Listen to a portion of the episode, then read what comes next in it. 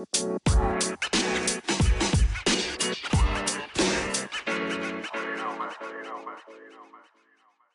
everyone, welcome to Mark Sports Talk. I'm your host, Mark Dagenhart, and today I'm going to go over the Arkansas offense, so let's get to it. But first, I want to remind you to like and subscribe the page that you're listening to this on. If there's a, a review, give me a five star review. If there's a notification bell, click that if you like what you hear because this is going to start coming out pretty frequently. You know i've got one coming out every day. I got one planned for tomorrow on the arkansas razorbacks defense and just all kinds of content's going to be coming out. So if you like what you hear hit that notification bell because it's coming out every day at different times so you want to know when this is coming out. Okay today i want to talk specifically about arkansas's offense. I want to go deep dive into each position and talk about the depth and excitement level that I have. First, let's start at the top. You got a talented young group of quarterbacks. You have a walk-on transfer from Ole Miss. you have two true freshmen. You have a redshirt freshman, a redshirt sophomore. Your elder statesman, KJ Jefferson, is that redshirt sophomore. 6'3", 250. He's your biggest quarterback. Uh, Malik Hornsby is slotted right now, I think, the favorite to be the backup just because of his speed. He's been mentioned by Sam Pittman as being one of the fastest players on the team. Unfortunately, this guy's second year on campus and he's only 6'2, 180. You would expect him to have been a little bit heavier. I mean, as far as the expectation of playing quarterback in the SEC, how tough and physically demanding it is. And, you know, we've seen what the defensive players can do to a smaller offensive player, you know, taking hits throughout the season in the SEC. You know, your your freshmen are Lucas Coley, an early enrollee, uh, 6'2", 215, and then uh, Landon Rogers, you know, arrived in uh, in in the summer, 6'4", 215, Arkansas guy, and then uh, Lucas Coley's from Texas. Um, Cade Renfro, was the transfer from Ole Miss. Uh, he came to Arkansas via the relationship from Kendal Briles. This guy's from Texas. There's the Texas ties from Kendal Briles there. Uh, he's probably the next biggest as far as 6'3", 215. Uh, he he shined a little in the spring game, so I wouldn't be surprised to see him earn a uh, you know a spot in the depth chart as maybe number two, number three, who knows? And uh, it's exciting to think the athleticism that Arkansas has at quarterback. The five guys that I just named off, all of them can move. All of them have decent size, and to think of the RPO game, the option game that Arkansas has, to be able to go big and to be able to go little and have speed. You know, line up a Malik Hornsby 6'2", 180 with that speed that he has, and then Trelon Smith at 5'9", 190 that's a speedy combination. Maybe you even sub him out and put in AJ Green at 5'11", 200 with his track star speed as a freshman. Guy's also being, you know, mentioned as a potential kick return starter. But we'll talk about that a little later. Rocket Sanders, Dominique Johnson, both guys, you know, Dominique 6'1", 235, Rocket Sanders 6'2", 225. Both of those guys are big you could go a big RPO set with one of those two or both of them in the backfield with KJ Jefferson. You could you could even split it up.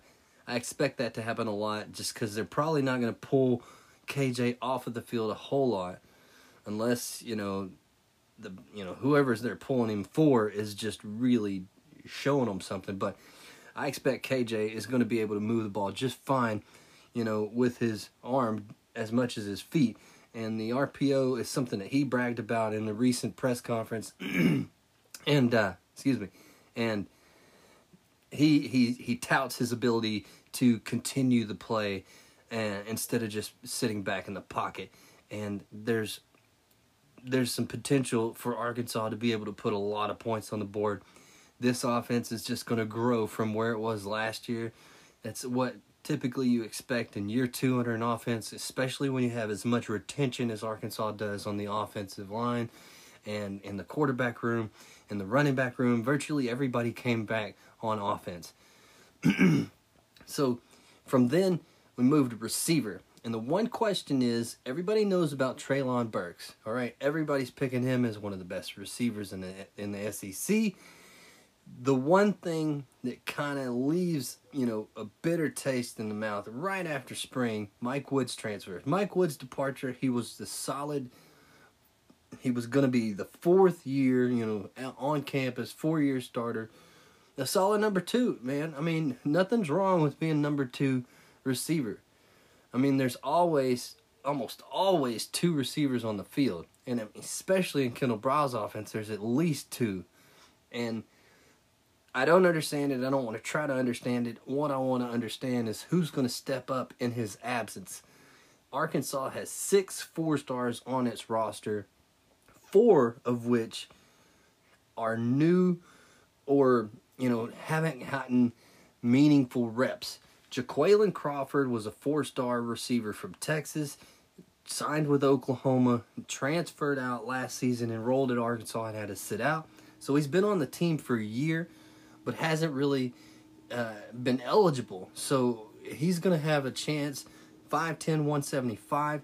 Darin Turner is a four star redshirt freshman from Memphis, 6'3, 205. You got incoming true freshman from Texas, Ketron Jackson, 6'2, 205. And then you have walk on transfer from Florida State.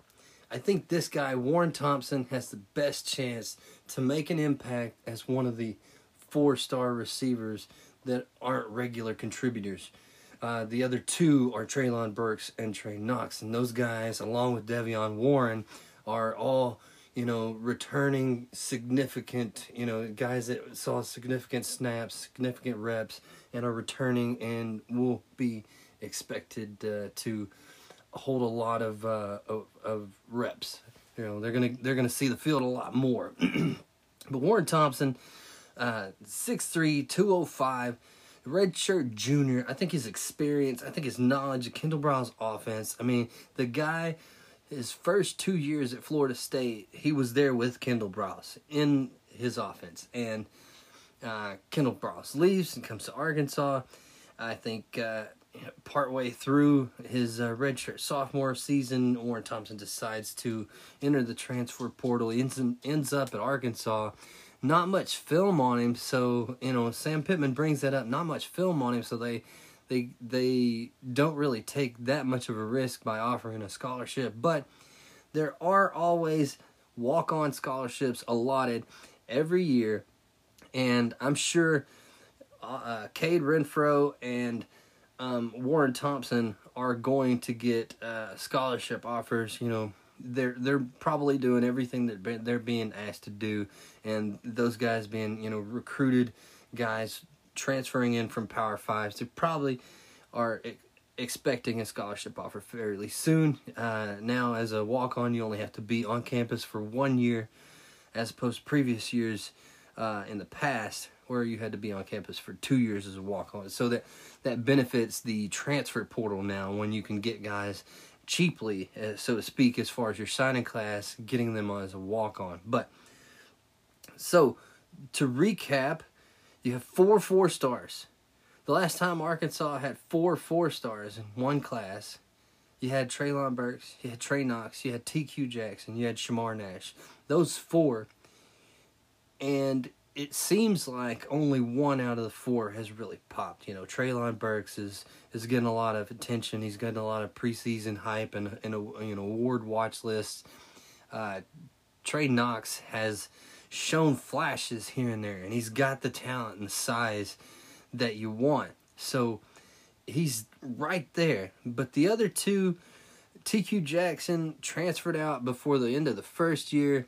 Shamar Nash transferred out before the end of the following year. So you gotta you gotta wonder if that kind of that stat out of one out of every four four stars is you know gonna pop. So you've got four four stars with Jaquayln Crawford, with Darin Turner, Ketron Jackson, and uh, Warren Thompson. You have two redshirt juniors and Crawford and Thompson. You have a, a true freshman, early enrollee in Ketron Jackson, and then a redshirt freshman, Darin Turner. So all of these guys, aside from Crawford, have really good size 6'2, 6'3, 205. So you got to like their competitiveness in the big, physically demanding SEC. And this is an exciting offense to be in as far as when you think about the RPO and bringing it back to the RPO. You know, it's keep keeps getting mentioned. I think they're going to this offense is going to fit Kendal Briles' offensive scheme a lot better, and you're going to really get to see the type of offense that he's bringing to Arkansas, and I can't wait. And I think one of the biggest questions, one of the biggest things I'm going to be looking for in the opening game is the supporting cast at wide receiver. You know, there's a lot of talent and a lot of depth at running back. I'm really not that concerned. The freshmen, you know, you can either run or you can't, and they're both here, and they're gonna both see action. And uh, I expect big things, but you you don't have to rush it. You've got Trelon Smith, you've got T.J. Hammonds, you've got a redshirt freshman and and Dominique Johnson. So there's nothing to rush there. You also have a freshman, Javion Hunt, six foot, 205 pound. He also er, uh, was an early enrollee.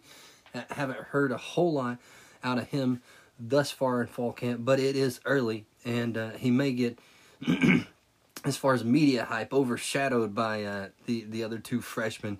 But uh, he he's in there just as well. He's got good size, and he's been on campus for uh, a semester or two already. So if you count summer, but just the the possibilities, the expectation, second year, the retention of players, the the this offensive scheme staying the same. I think you look at the the Arkansas offensive line averaged an increase of 30 pounds per player on on average. And so they're a lot more they're a lot more physical. Uh, they're they're a lot bigger, so they're going to be a lot more physical and uh, I expect just with that extra year of all, you know, you think about the added experience, especially when you think about SEC play based on, you know, every SEC school got this. So it's going to be pretty even across the board. The experience factor that all these players got by playing 10 SEC games. Now, you bring all those players back, and Arkansas leads the SEC as far as uh, COVID eligible seniors returning, you know, for their super senior year, and Arkansas had the most. So this is just nothing but benefiting Arkansas.